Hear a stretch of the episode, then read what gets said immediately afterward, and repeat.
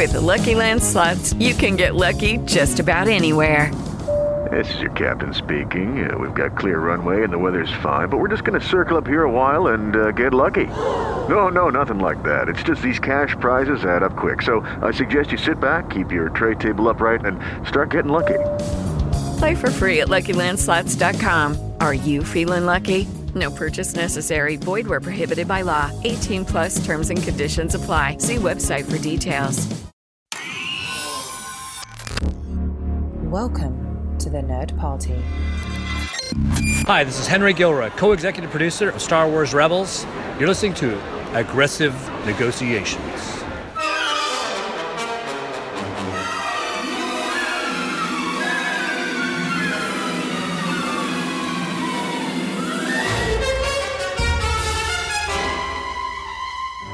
Welcome, everybody, to Aggressive Negotiations. I'm just one of the hosts here, Matthew Rushing, and we're coming up you from, uh, well, the, the salt flats of Crait. It's just fantastic out here. I mean, getting some fantastic rays, I gotta say. And with me, as he is always, the ever toned, ever tan, John Mills. Yes, thank you. The you're catching the rays on Crait. You said. Yeah, did How you get you that? Spelling yeah, those. Isn't that great? Oh man, Um, just such good stuff. Um, Mm, it's the best thing to come out of Crait in in, a while. Yeah. Well, uh, you know, I got to say, um, it is uh, it's great to be here, John, and uh, we are going to be talking uh, all things Last Jedi extras, the things that we learned from the extras. Um, this, uh, you know, home release is now out for digital and like Blu-ray, 4K, DVD, yada yada. I mean, I, I said they don't do Betamax anymore, but it's all out now, and we've gotten a chance to take a look at it all, and we're going to be talking about it. But before we do that, uh, just a quick reminder, man, you could find the Nerd Party all over the place. Uh, Nerd Party is on Twitter at Join Nerd Party. We also have the show account for Aggressive Negotiations at the Jedi Masters. Now follow both of those places because we have great information coming in to you from the network. And if you love all things Star Wars, uh, then you should be following us here at the Jedi Masters because that's all we do is Star Wars goodness all the time on that Twitter feed. Uh, you can also uh, find us on Facebook at facebook.com slash the nerd party. We got the website at thenerdparty.com. While you're over on iTunes or Apple Podcasts looking us up, and uh, make sure you subscribe and give us a star rating review. Um, gosh, you know, I, you probably hear this all the time from every single podcast, but it really does help the show. It helps more people find us. There are a lot of Star Wars podcasts out there, and if you like what we do here, let people know that by giving us that star rating review and letting people know why you think they should be listening. Uh, and of course, if you would like to send us an email, go over to the nerdparty.com slash contact, choose a show, choose aggressive negotiations, and then I'll come to John and I will be able to talk to you that way. So, uh, John, uh, the, the extras were just loaded. Um, and I wanted to start actually uh, here, which is with the deleted scenes. Because this is one of the few Star Wars movies that we really have gotten, I would say, a plethora of deleted scenes. And so, uh, I mean, I, I- and I was. Um, I was surprised how many there were. But um, even, you know, Rian Johnson came on beforehand and, and said, you know, hey, you know, there was a lot of stuff. The movie was very long. We had to cut out some of my favorite stuff, but we're, we're leaving it here for you. So, um, I figured we'd just walk through some of these. Some I'm sure that will probably be like, oh, we don't, it, that doesn't really do anything, whatever. Yeah. And some of these we might have a more lengthy conversation on. But the very first deleted scene here is an alternate opening. And um, I'm interested to hear what you think about this because it is uh, quite a bit different, actually. Yeah, I think it's quite a bit better, honestly. I, I do. I because the thing is that the the stamp that the Last Jedi has been trying to uh, stand itself up, up on is that it's been a reversal of expectations, and I think that the way that the you know this alternate opening goes is is the type of different that would have been more intriguing to me uh, than what they went with and I think it also would have allowed people, even if you still have the the the Poe prank call bit, it's at least eased into. It's you're given distance to reacclimate yourself, and it's not a splash of cold water saying, "What's, huh?" It's, it, I, I just think it's a smoother opening. Uh, personally, I'm still not nuts about the fact that the transitional cue from the crawl up fanfare is literally recycled from episode four. But hey, if wishes were fishes, um, w- what type of reaction did you have?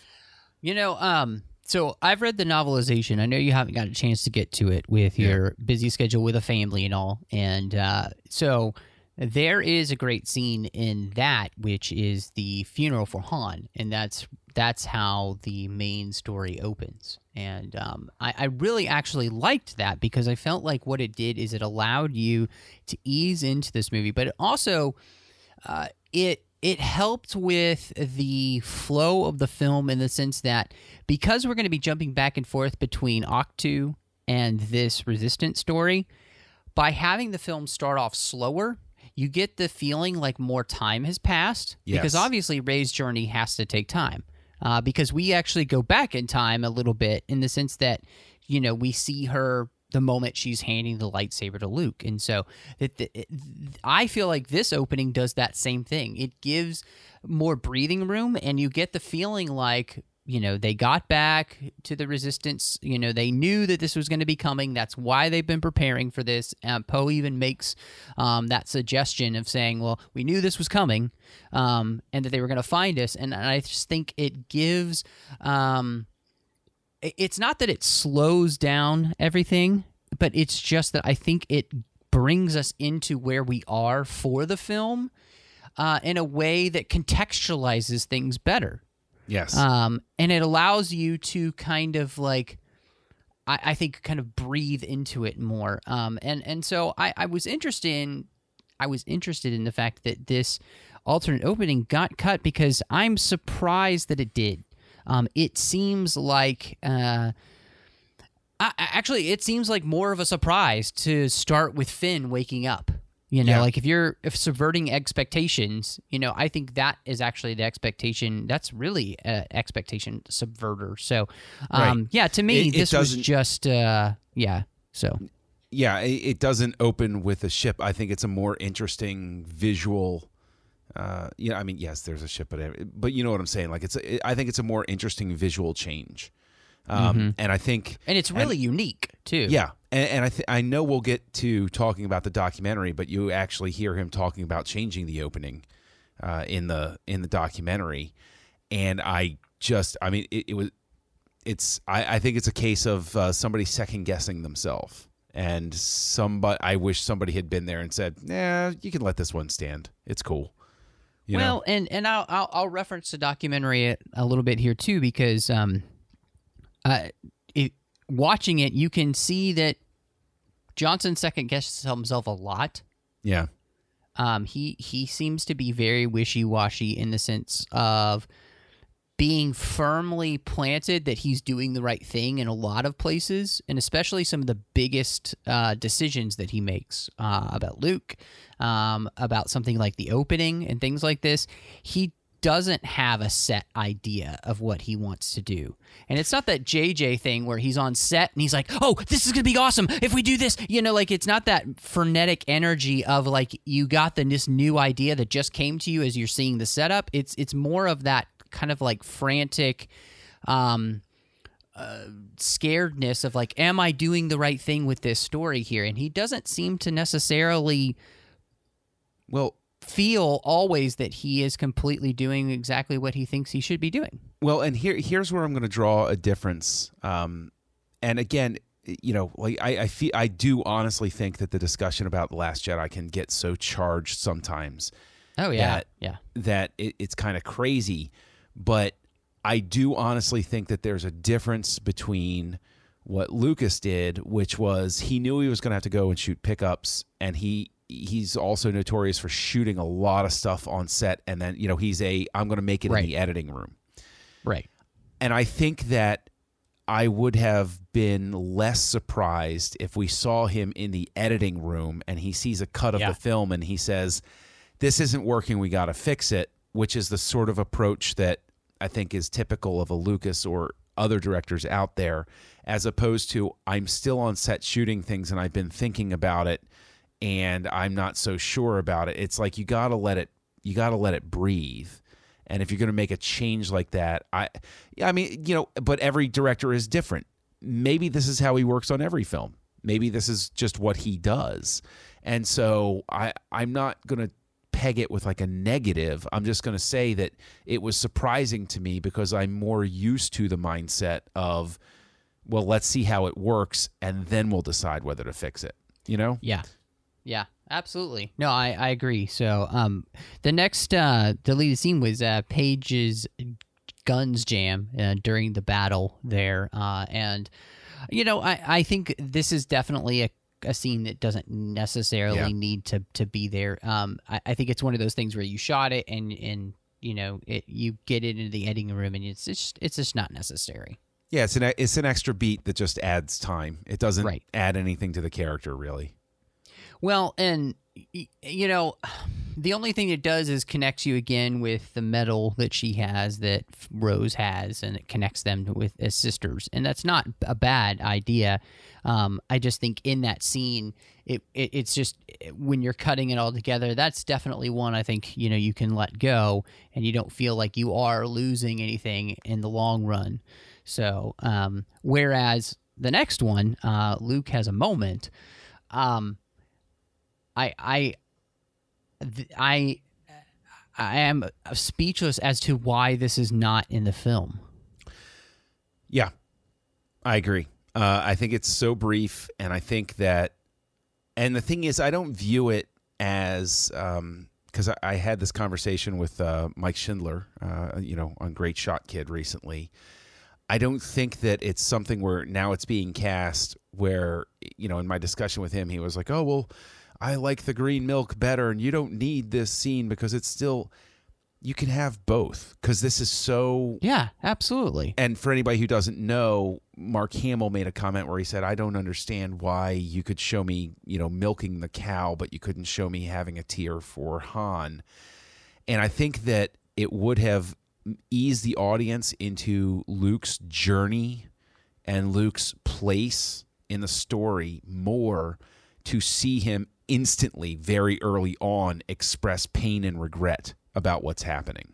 Well, and this is something that um, references the Balance of the Force uh, documentary, this this Yeah. ten minute documentary they did, where he talks about the idea of why Luke is there, uh, and Luke believes he's there because he is learning the lesson he thinks that he didn't learn in Empire, and Uh, so okay. the, the that idea plays into this that he would feel these feelings then, right? You know, like he would. it- Yeah. So it's like that never really plays out in the movie whatsoever. Uh, it's it's kind of retroactively. I feel like Johnson saying that's what I was going for, but I don't feel like I get that necessarily in the film strong enough, especially Well- if you're not a super geek Y- fan like us.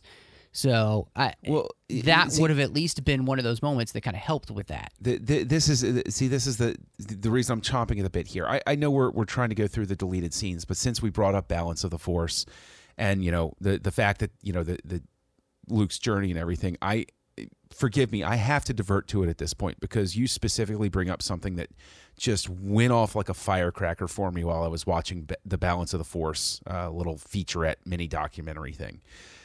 My sense, and we've talked about this with the Force Awakens and uh, also with the you know not believing Kylo can be redeemed and everything, we had a whole episode where we talked about what's the value of redemption in the Star Wars storyline now, and both the Force Awakens and now the Last Jedi, and the Last Jedi explicitly through Johnson's own words, both make reference back to the Empire Strikes Back in such a way that it vaults past anything that happened in terms of character growth for Luke in Return of the Jedi.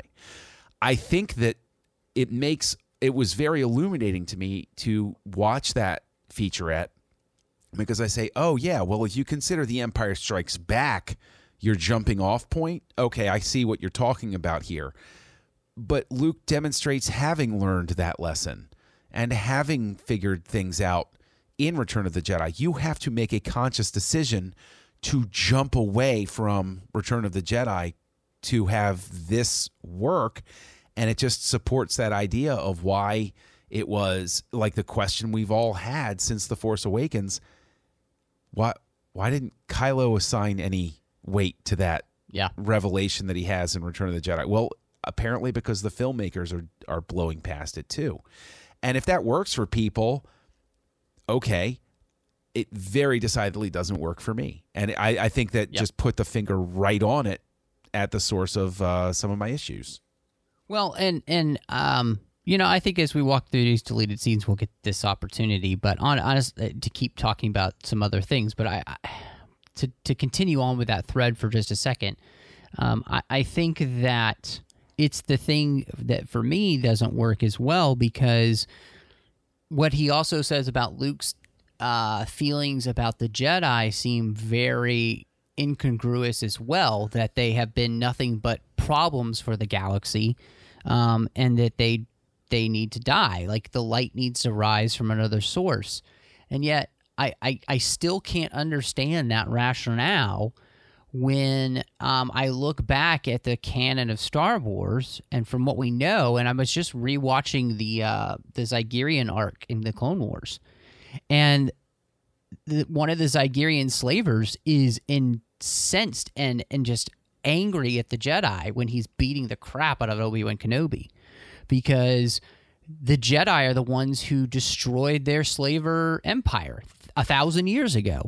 And so it's Yeah. like the Jedi have had an amazing impact on the galaxy.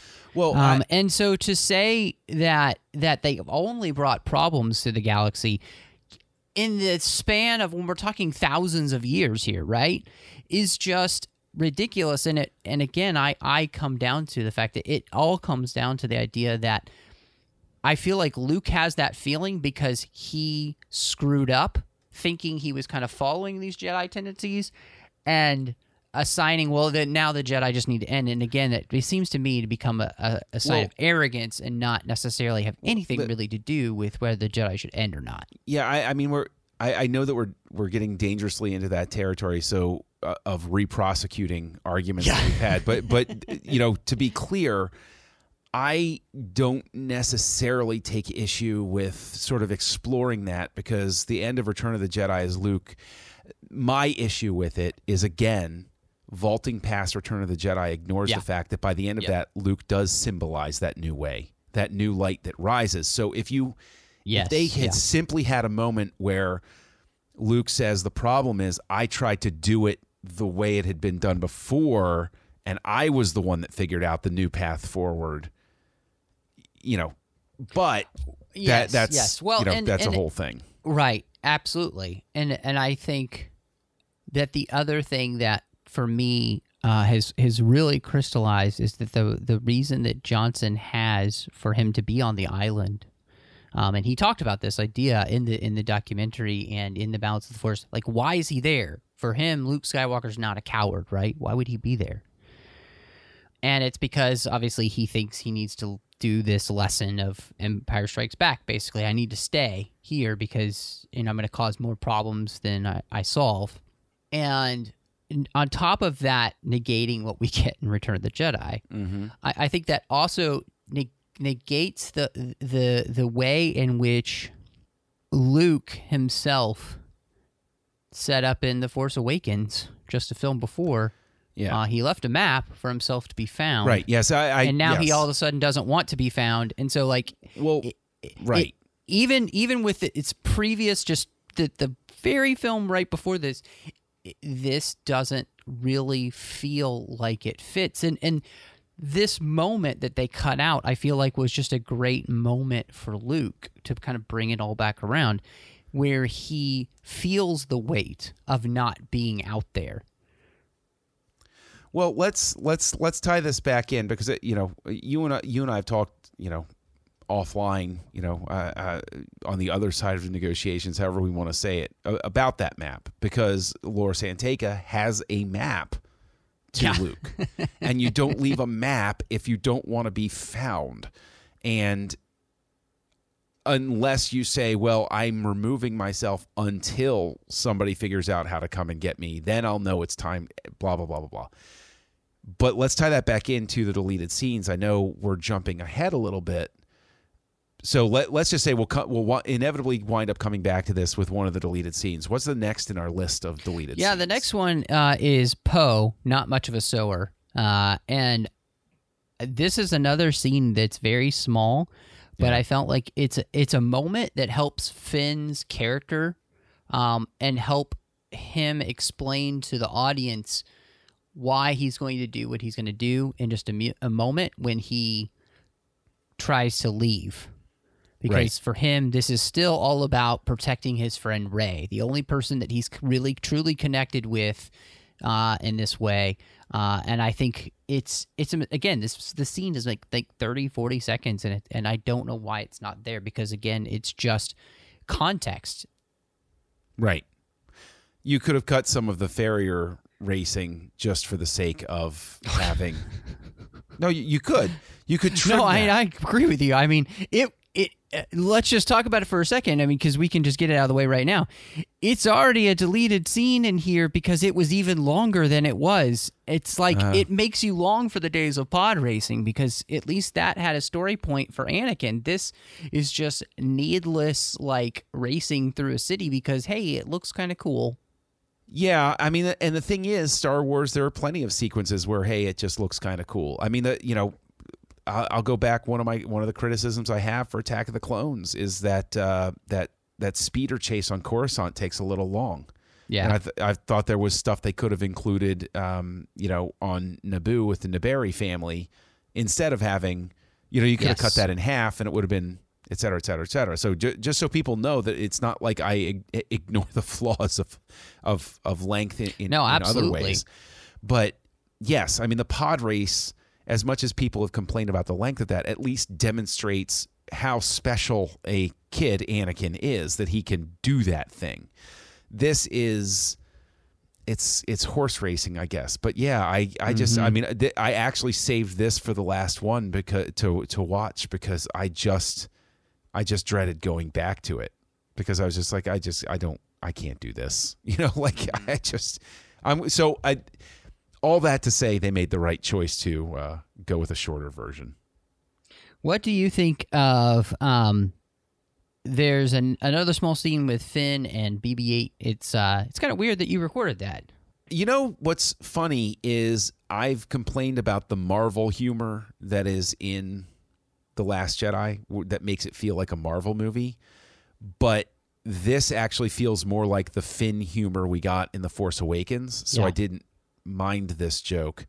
And I mean, to speak to your point about supporting why Finn is so focused, it makes him look like less of a deserter and actually more of a hero to go after Rey and emphasize that. Mm-hmm. Is Yep. it necessary to include? I don't know, but I I wouldn't have minded it. Yeah. Again, I, I mean, I, I don't need to talk a long time on this. I just think it it it is a fun one in the sense that, and I I think it's just a good character moment for Finn. Again, it Yeah. helps explain his character and why he's doing what he he does, and uh, again, I feel like watching a lot of these scenes. The editing of the film bothers me because it's cutting a uh, one of my biggest problems with the entire sequel trilogy, but especially this one, is context. You know, and like Yeah. context is so important in storytelling, especially with character moments. And I'm just surprised that some of these didn't make it because um, the next scene is the caretaker sizes up Rey, and this is not necessary. But I love the whimsy of it with the caretakers, and I I feel like I would have loved more of this than maybe necessarily Luke milking space cows, just because it, it's just it's a fun little interaction between Luke and Rey and this caretaker and all that, and I I thought it was great. And again, it's a a minute scene, you know, so I uh, I you know I can take it or leave it. Um, but to come back to the the you know the space cow scene, I'm actually you know I actually really like that because Luke's whole thing in that is you know we we learn about his living off the land, but also he's taking joy because it it somehow revolts Rey yeah, which in and of itself is surprising because Rey is somebody who two days previously um, was living in abject poverty with food Yep. that had to be, you know, generated from drops of water. I think I think she, pro- if anything, Rey would be like, "Oh my gosh, you have an endless supply of milk. That's amazing." Well, yeah, and I uh, I think you know for her just being around that much water too, like yeah, it is an interesting thing to think for her life, the how crazy it's gotten. Um, the next one is is probably the biggest scene that gets cut from the film, I would say, and that is the third lesson. Yep. Uh, and I would say, um, unequivocally, like Luke has a moment, this is another scene that should absolutely 100% be in the film. Yes. Because it is, again, I think pivotal for context. And it, it's it's the context of the the battle between what Rey believes and what Luke believes. and Luke's realization at the end of the scene, very apparent in his performance of, "Have I made a terrible, terrible mistake?" I've made a huge, terrible mistake, Michael. I got to be honest with you, and I I know how people loved seeing Yoda and everything. I honestly think if you have this scene, you don't even need that tree scene with Yoda. You have enough in this and Luke's reaction at the end of it that him coming back makes sense afterward. Yeah, yeah. Well, and so in the book, uh, in the novelization, this scene happens. Mhm. Rey storms off uh, and has her moment in the cave, and Luke goes and has his moment where he opens himself up to the Force for the first time uh, and feels Leia. And that, and on his way down, uh, to Rey's hut, his thought process is, "I, she's right. I can't, I can't just stay here. I have to." And that's the moment when he catches her and you know, uh, uh, Kylo playing patty fingers and gets all pissed, and then decides he's not going to leave again. Um, so. eh, But there is that really strength. Uh, I I think there's that strength of a narrative there, like you're saying, where it really does, you know, help that that progression of Luke realizing no, he's the one that's wrong, not Rey. Um, which I, I think again, if you had been able to pull that story out like that really hard to to to to really show Luke coming around, I think I would have I would have responded better to this story Yeah. even just the way it is, just with these scenes and kind of maybe using some other things to pull it out even farther, I think you could have done it and I could have come around to it, but they didn't. And it, it's frustrating. So, um, Yep. Mega. Mega Destroyer Incursion, the extended version uh, with uh, Tom Hardy's cameo. Uh, what did you think of this one? I'm grateful they cut it because if they had spent Yes. longer on there, I would have been even more annoyed.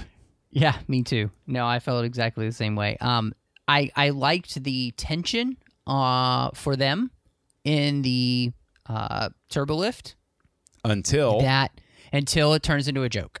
Yep. Uh so yes, the tension was great, and if that, if that actually had been the only thing that they had done, it just had that tension, um, and had less of it a joke of like, hey. Finn, congratulations! You know, like that would have been interesting because Well- still it's uncomfortable. also think about it, it's also another thing that that has kind of bothered me about the fact that okay i i went along with it in force awakens of oh i was stationed on starkiller base. I know you know what's going on. Okay cool. And then i was a bit annoyed that in this oh well i was also stationed on the mega destroyer. So is there a really small janitorial corps in you know in the first order? You you just go everywhere? But okay we'll work with that. And then to run across somebody in this gigantic organization in the elevator they've done a lot just to make the first order feel smaller and smaller Yeah. so i'm Yeah. glad that this was cut because it didn't work to undercut the size of the first order as a result Well, what did uh, I mean? I think I know what the answer is, but Finn biting the hand that taunts her. Um, Oh, Rey, uh, you mean Rose? Rose, biting. Sorry, Rose biting the hand that taunts her. I just, um, yeah, doesn't need to be there. They made a good call. Yeah, they did. Yeah.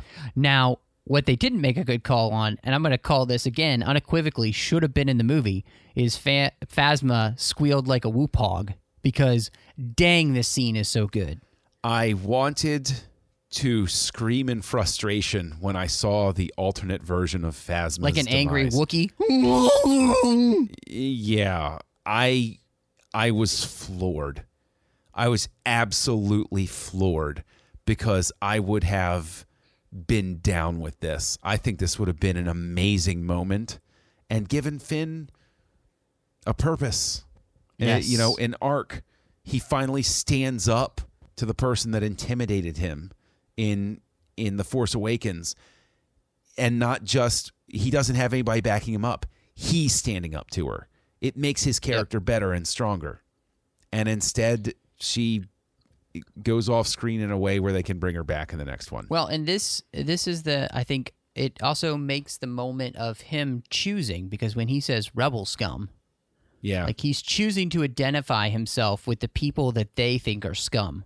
yeah, and like yeah i'm proud to be that like that's the moment where he he makes that decision and i think it's so strong um i also think uh, just for us who wrote read the comic and the book it nicely ties all of that together with everything that they told us about phasma and it makes her less of just like this weird accessory they keep throwing in uh, that's kind of meaningless. And she even gets a moment where she gets to be more of a bad, uh, badass uh, because bad she, mamma jamma. Yeah, she gets to gun down uh, the other troopers. She's a super quick draw, and you're like, "Whoa, that's awesome!" Like you see this flash of how awesome she is, why she's wearing the chrome armor, and yeah, I, it baffles me why this was cut. It really does.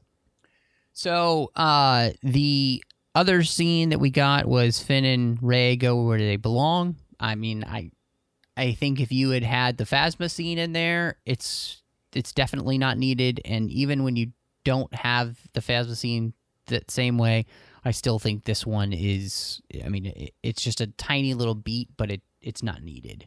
Yeah, agree.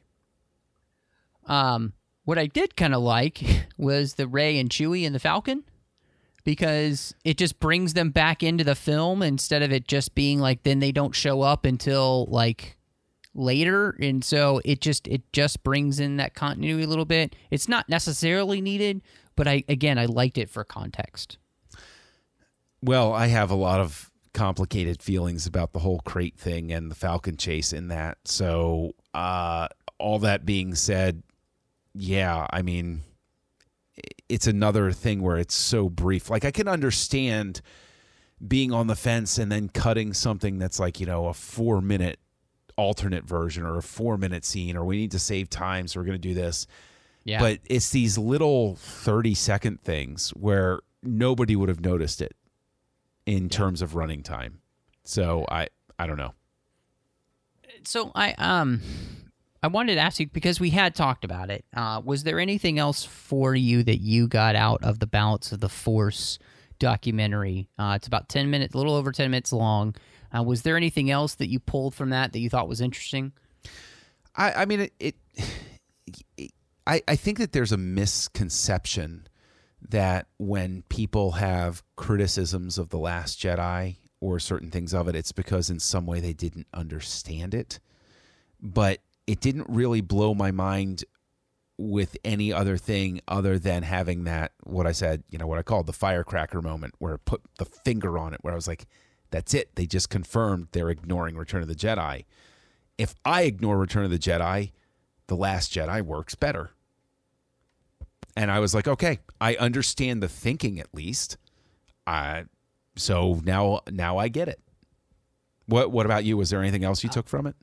Yeah, you know, um, you know, Rian saying that he kind of wanted to do a reset on the Force for all the new kids coming in, and I kind of get what he's saying, and I honestly don't have a problem with you know the connection between Rey and Kylo. Um, I don't have a problem with the Force power that Luke has of you know uh, putting himself on Crait even though he's not there. No, I um, think I don't really fine. have a yeah, I don't have any problems with any of the things that he did there. Um, I, I think the thing that I uh, what he talked about in there that I just had the most issue with was um, I really take uh, umbrance with the fact that I I don't understand how Luke can think what he's thinking unless, like you said, it's almost as though Return of the Jedi doesn't exist. Yeah. Um, because Luke already has learned this lesson and actually learned it very well. Um, because that's what Return of the Jedi is all about, is him overcoming that lesson actually in a way that, you know, Yoda and Obi Wan did not expect. And so I, I think that's that's the thing that just kind of got me there. Um, otherwise, you know, um, the things that Rian actually did with the Force in that way, I thought were pretty cool. And again, they kind of Yeah. just like, uh, you know, you expect Luke to pull out hopefully a Force power you've never seen before because he is supposed to be like, you know, he he's like the ultimate Jedi at this point, or at least we're supposed to. Well, I you mean, know, we'd hoped the- he'd be. So uh, yeah, I I didn't really have a, any issues in a with that sense, stuff. in a sense as well, it's just an extension of what we saw with Rey and Kylo through the whole film. So I like I never had a problem with Yeah, the, the yep, whole yep. projection thing. It just Yeah, you know I was like oh not. cool. Uh, I mean I in terms of a surprise moment, I think that it's it's less cool on repeat viewings simply because once the O Henry factor is gone, it's like okay, I know he's Right. not the, you know so. I, you know, I, I think it works against itself on repeat viewings. So it's it's an interesting sort of conundrum, but at the same time, I think it's a cool power. And again, just an extension of what we saw right through the whole film. Well, and what I what I do love about it too is that Luke doesn't Luke by doing that doesn't allow Kylo to be responsible for his death. right. You know, which I think is such a an act of grace that he's showing Kylo.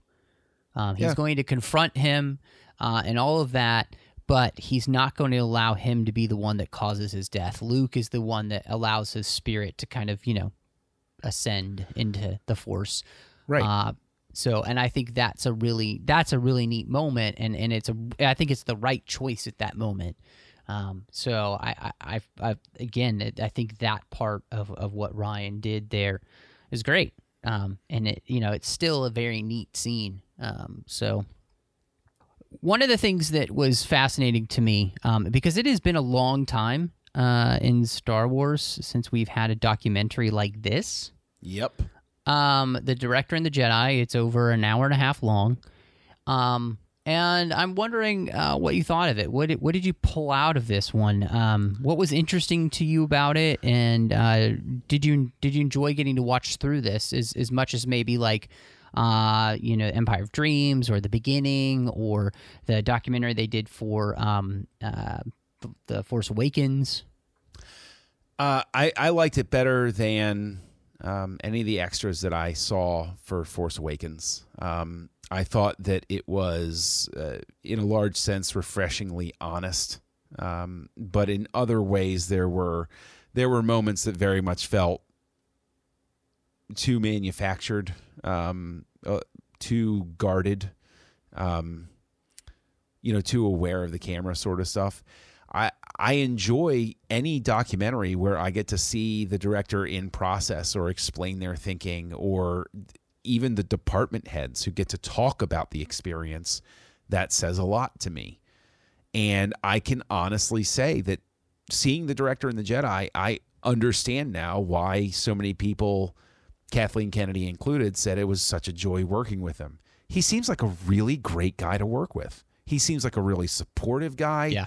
a really, uh, you know, willing to share credit, really collaborative. I think that he has all the qualities that you would want in somebody that you're working for, you know, that would be a lot of fun to work with.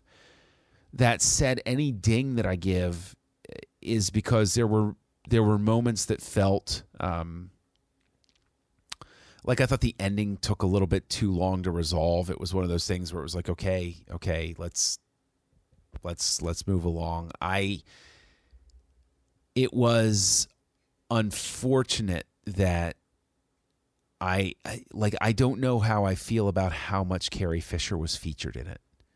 Um, I don't know if it was too little. I don't know if it was enough. I don't know.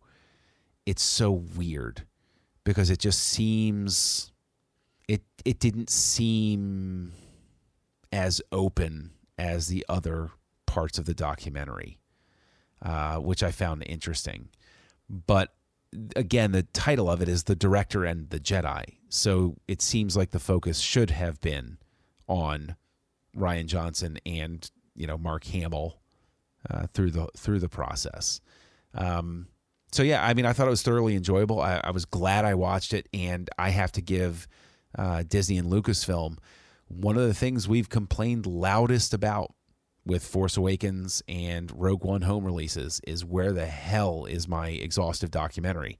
And they came through and they delivered it. So yeah, kudos. Um, you know, I, I, looking back on what they did for the uh, Rogue One release, um, you know, I they had a very troubled past. Yeah. Uh, even as the day we are recording, there was some news that came out about the the behind the scenes stuff for Rogue One, and so uh, you know, I, I think you know they Disney loves to control the narrative. You know, I'm not afraid to say that they do. Yes, they do. And here it was easy because Rian does make it easy for them, and I think that is the thing that uh, one of the things I did come away with was um, that Rian is a great guy. You know, yeah, um, he just is. You know, he's a great guy, and I feel like um, he would be um, a joy to work with and a lot of fun. He is kind of like a huge kid in a candy store. I mean, even when he just walked into those production offices and they'd show him something, and he'd just laugh. You know, like a like he yeah. sounded like a a kid. You know, just laughing because he's yeah. just he has so much joy of seeing what they're doing, and so.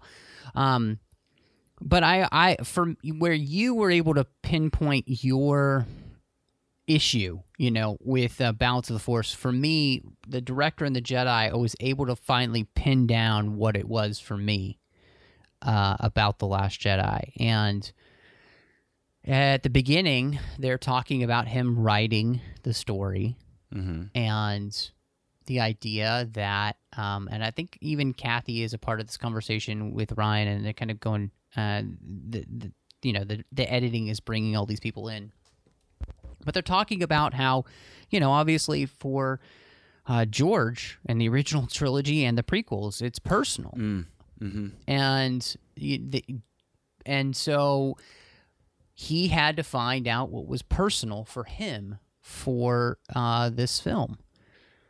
And as much as I appreciate that thought process, and I, I think that it's a halfway decent idea I think that the problem is is that for the episodic films, because they are all following a linear story of a family uh, through successive generations, and because they have beforehand, all six of them have come from the same person's mind, and then the seventh did a good job of fitting in with that mold, you know, um, and eight needed to be able to find Rian Johnson's personality as well as the George Lucas sensibilities of storytelling and structure and those kind of things um, to be able to continue the tone poem in a way that felt congruous with everything that came before.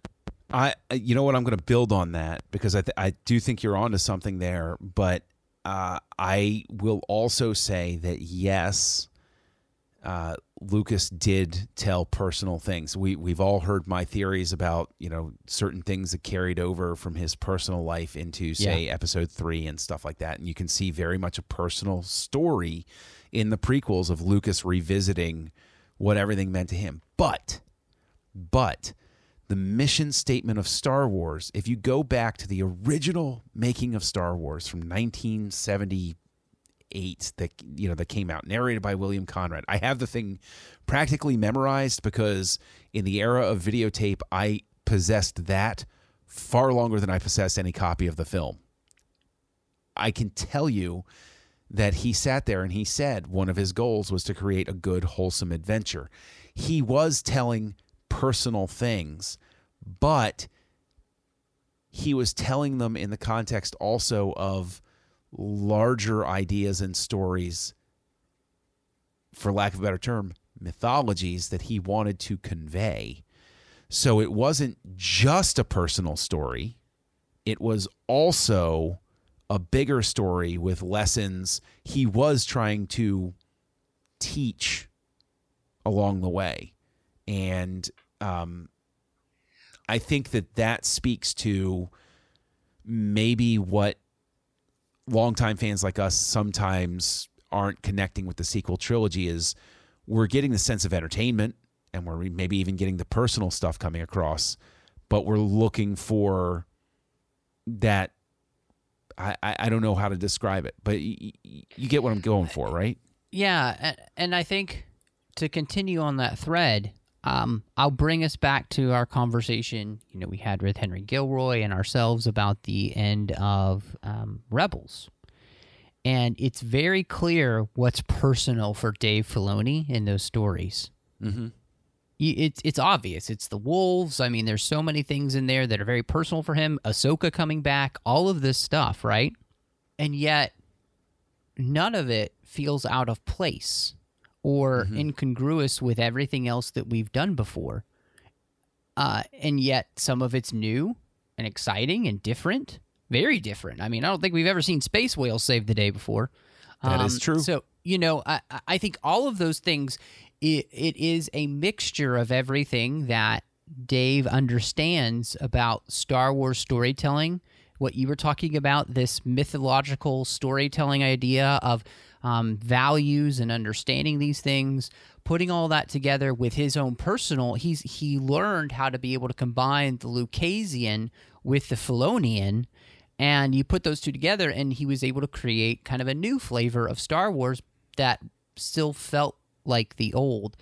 And I do think that that's one of the things that the the sequel trilogy, and especially I think the Last Jedi, just was not able to do because there was there was kind of a rejection in some places. I felt like, as you rightly pointed out, this Lucasian Star Wars specifically well, in the sense of feeling like we're negating the work that had been done in Return of the Jedi. Well, and I also think that uh, the Last Jedi, I do, I, I at no point would take anything away from Rian Johnson. Um, I again seems like a great guy, great collaborator, decent human being, all of that stuff. I think that his sensibilities were more suited to a standalone than an episode. Yes. Yes, absolutely. And I and I think. I think that's what the direct what the Director and the Jedi teases out is if he had done a movie about a Jedi on a similar sort of thing that wasn't Luke Skywalker and wasn't in this arc. And I, I think it gets back to the, this sort of underlying wish that I can't shake that Disney, that the Disney era Lucasfilm had just done standalones instead of episodes. Because I think that I think that I go into a Rogue One or a Solo or you know, when I sit down for the Game of Thrones guys movies or Rian Johnson's next trilogy, I'm going to sit down saying, This is your story. Have fun. There's a different sort of thing with an episode. And so yeah, you, I because you, you know, don't have those expectations. I mean, and again, that's the thing, and, and there's a reason why. Because for six films, we have a certain expectation now of what should come. Uh, it should fall in line with what we've gotten before. And that doesn't mean it can't be surprising. Or, I mean, you know, George Lucas surprised a lot of people when he had Anakin be a little kid in the first movie, you know, right. and, and then the way all, it all played out. There were some serious surprises there for people.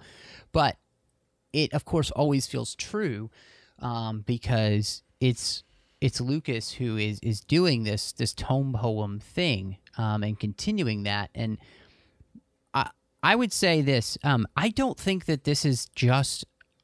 I don't think this has much to do as much with Rian Johnson as it does with just the overall creation of the sequel trilogy. um, Right. because I think what it needed was um, a massive uh, connection and collaboration with everyone who is going to be involved with the sequel trilogy Yes. sitting down to figure it out um, and then to enact their game plan because they they knew it was going to happen um, Right. and because this is not the marvel universe again you can make them feel more marvelly movies in the sense of like they can be different things when they're when they're not the the sequels to the episodes when they're not episodes. And so um and I, I you know I, again i can't place that's not rian's fault. He came in and did what they asked him to do really. Uh, and he he used all of the freedom that they gave him. So that's again that's not his fault either. Right. um, I, I, can't um, blame I can't blame Rian for doing what Rian wanted to do when they gave him the freedom to do what he wanted to do. Well, and, and I think that um, this is something that you know I keep coming back to that I, I think really needs to be very clear. I know you know everybody knows how charged these discussions have been, and I think that we're we're saying very clearly it's possible to have disagreements with what the mm-hmm. director chose to do and that does not mean I think he is a bad person or doesn't have talent or anything like that. There are tons of movies that I watch where I say, eh, you know, I'm not. Yeah. And if I and if I watch the making of stuff, like you know, I, I remember um, watching the or you know listening to the commentary of Sleepy Hollow, Tim Burton's Sleepy Hollow, and then where he explained a couple of things, and I remember sitting there with my girlfriend at the time, and you know my face scrunching up and going, oh yeah, no, that's why that didn't work. You know, like, and it's you, you know it's fine. It's it is what it is, and you know, I I mean it doesn't it doesn't make us uh, people who are clinging on to anything. It's just you know he did his movie, and we're critiquing it the way we would any movie, and it doesn't take anything away from who he is or what he's accomplished. Right. I mean, he's directed one more Star Wars movie than I ever have. So, you know, like, hey, yeah, he kind of won the lottery on that one. So I can't take that away from him. Well, there are um, some other great extras. Uh, I know you haven't gotten to listen to the audio commentary just No. yet, um, just time wise, um, but it is interesting. Uh, some of the stuff you heard in in Saul and Director the, uh, and the Jedi kind of gets repeated a little bit, but I think it's definitely a very interesting thing uh, to listen through. Um, there are some places where I wish Rian had talked more in depth about certain areas.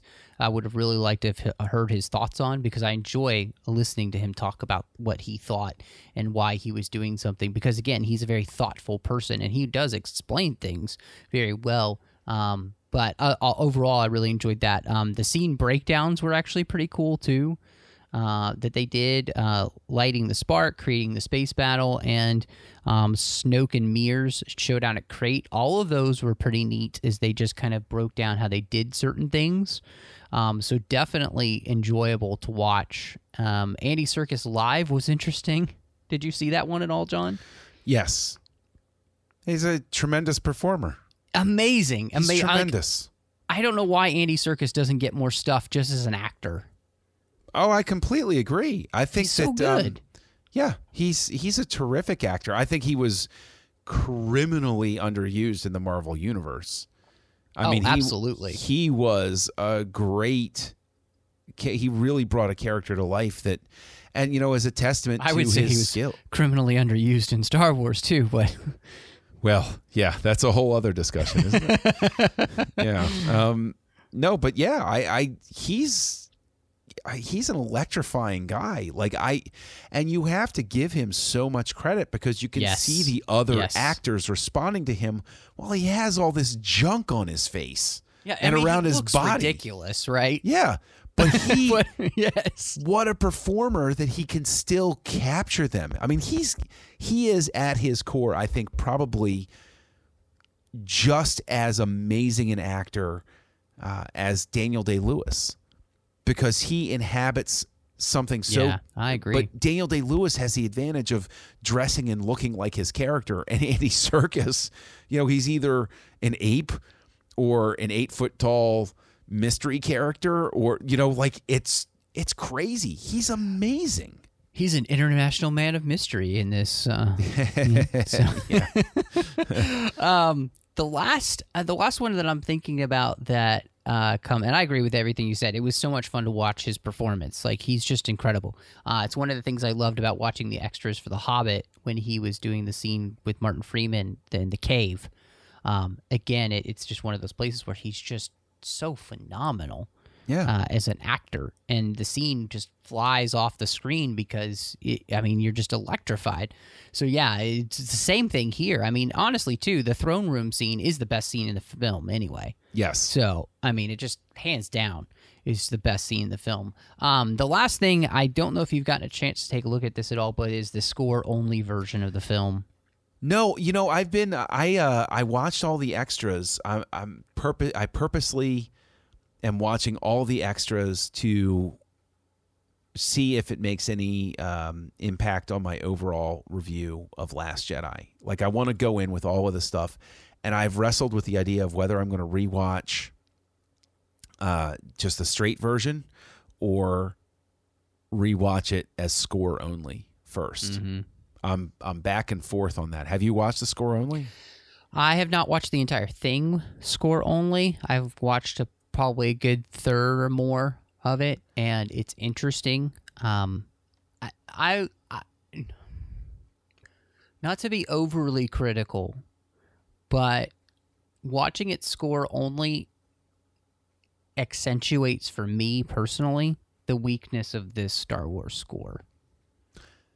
Oh, yeah. No, that's a fair that's a fair comment because I was not overly nuts about the score either. um, and it surprises me uh, because they, I do feel like uh, there are moments in the film, uh, even that opening battle, where I would have loved um, Williams to use more than just the the um, First Order theme and the Resistance theme back and forth kind of thing, like to create a Yeah. new thing. But then I was thinking about it in my head too. I was like, well, this movie literally takes place you know, maybe days at most. At most. So, you know, whereas the original trilogy and the prequel trilogies, there's a, there's this time period gap. So Yeah. each movie has different sounds, but some similar things too. So I'm wondering if that was part of, you know, Williams' thought process when creating this score is that the music cannot be overly different because we really haven't had any time pass. And I don't know if that had been part of part of his thought process um, when he's writing the score. Um, Right. So I don't know. Um, that may be me Maybe- making an excuse, but May, maybe the thing then is to listen to or watch a score only version of The Force Awakens right into a score only version of The Last Jedi and see if that that score yeah, it could be makes sense on that on that level. But I honestly, if you're gonna give me a score only version of the Last Jedi, um, um, there are um six other films where Yes, I yes. actually really like to have that happen. Oh, can you imagine episode three score only Oh. version, especially just the beginning? Oh, are you are you? Oh, please, are you I, kidding? I'm I'm breaking my own heart right now. I just, So- I, I mean, I that is, I mean, episode three has my absolute favorite opening Oh, me too. transitional cue of the entire saga. Just with the, I remember it taking my breath away when the camera was panning down and you just heard the drums. Yep. It was so amazing. Bum, bum, right. bum. It was like I was like, "What's going on? This is different. I don't know what's happening." Uh, Yeah. man. Um, so I do have one more question before you before we get out of here, John. Uh, because Yeah. I got to tell you, the rays of Crait are getting a little steamy and hot. Um, but uh, the salt so, dries you out. Yeah. Oh my gosh. Yeah. Uh, and the salt's not doing me any favors either. Although it is great for margarita glasses. So Well, and you um, would you would think that the saltines supply would uh, be, you know, Oh, They're- they're, they're- yeah. endless. Um, yeah, and I tell you what, those like uh, those Volpexes, little crystalline foxes, are so great at bringing you more food. Um, Yeah. uh, I just I'm just like, hey, beer me, and they, you know, so now, um, now, now I'm wondering what it would be like to pet those. Did you get splinters? Ooh, have to get ooh, splinters, crystalline right? splinters sounds awful. Yeah, it Um, does, doesn't it? Okay, so uh, but the last question is this: um, watching these extras, did it move the needle either way for you um, for the Last Jedi? In terms of how I regard the film overall, no. But it did, I think, blunt some of the some of the criticisms I've been more vocal about because once I understand somebody's thinking for things, I can at least say, well, I still disagree with you, but at least I know where you were coming from. You know? Mm-hmm. So that that's where Uh, I stand. What about you? I will be honest. It kind of hurt the the um I, I I think that the the rewatch that I did with um the director's commentary by the time I was done, um, this movie moved from a three to a two and a half. Ouch. Um, So you're saying watch the score only version is what you're telling me. So, and it wasn't because of anything Johnson was saying. Like, I didn't learn anything new there, but um, it, to me, the the the the amount of problems with the storytelling, it it just it's too much. It's too much. Um, so. Uh, and I'll be fascinating. I- It, you know, I think um, with this, we'll probably for a while be wrapping up what we say about the Last Jedi because we got Solo coming out. We've got plenty of other things that we're going to want to do here. Uh, Um, yeah. And, and you know, I, I just want to say really quick at this point, especially because all of the arguments have struck up again uh, with Last Jedi, I think I'm on some level looking forward to Solo just so we all have something Oh, thank God. different to talk Yes, about. Let us move on, please. Yes. Yeah. Yeah. Um, and I, you know, I'm I'm definitely looking forward to it. You know, um, gosh, uh, Ron Howard has has made it look so much fun. Um, with the pictures he's been tweeting and stuff. So Yeah. yeah, I'm definitely ready. Look, if you're listening to this and you love The Last Jedi, and I appreciate you listening, um, eh, you know, I, I don't hate Rian Johnson. I don't hate the movie uh, because there are some amazing things in it. Um, and I am still in, very interested to see where they take the story next. And honestly, um, I think that it's going to have to be wowing because I don't know where you go next. I really don't know what, exactly what you do next after this ending. So I, I'm I'm intrigued. You know, uh, color me intrigued. So, um, John, if anybody wants to talk to you about uh, you know the extras here or anything else that you're you're thinking about Star Wars, uh, where can they find you there on the old interwebs? Nobody ever wants to talk to me about these things. I don't know why. You can find me here on the network co hosting Great Shot Kid with Mike Schindler. And you can find me co hosting Words with Nerds with my pal Craig. Matt, if people want to uh, either harass or applaud you for your views here, where can they reach you? Well, I mean, gosh, that's what the internet's for. Um, I'm on Twitter at MattRushing02. I'm on Instagram under the same name. Um, I'm also here on the network doing another show with Dre Kaufman uh, as we talk all about Harry Potter one chapter at a time on Owl Post. So that's a lot of fun. I'm on the Trek FM network talking with Chris Jones all about Star Trek Deep Space Nine and the Orb, and then I do the General Geek Show over there, the 602 Club, which is just a blast. Uh, in fact, I was just planning the solo show there, which Yeah. John should be on. Uh, because he You never know. I might be hiding I on an know, island somewhere. Yeah, yeah, Yeah. Anyway, uh, and then I'm doing cinema stories with my friend Courtney, uh, talking about film through the lens of faith. But I gotta say, John, I think it there's only one le- thing left to say, and that's it's time to close negotiations. Matt, negotiations are closed.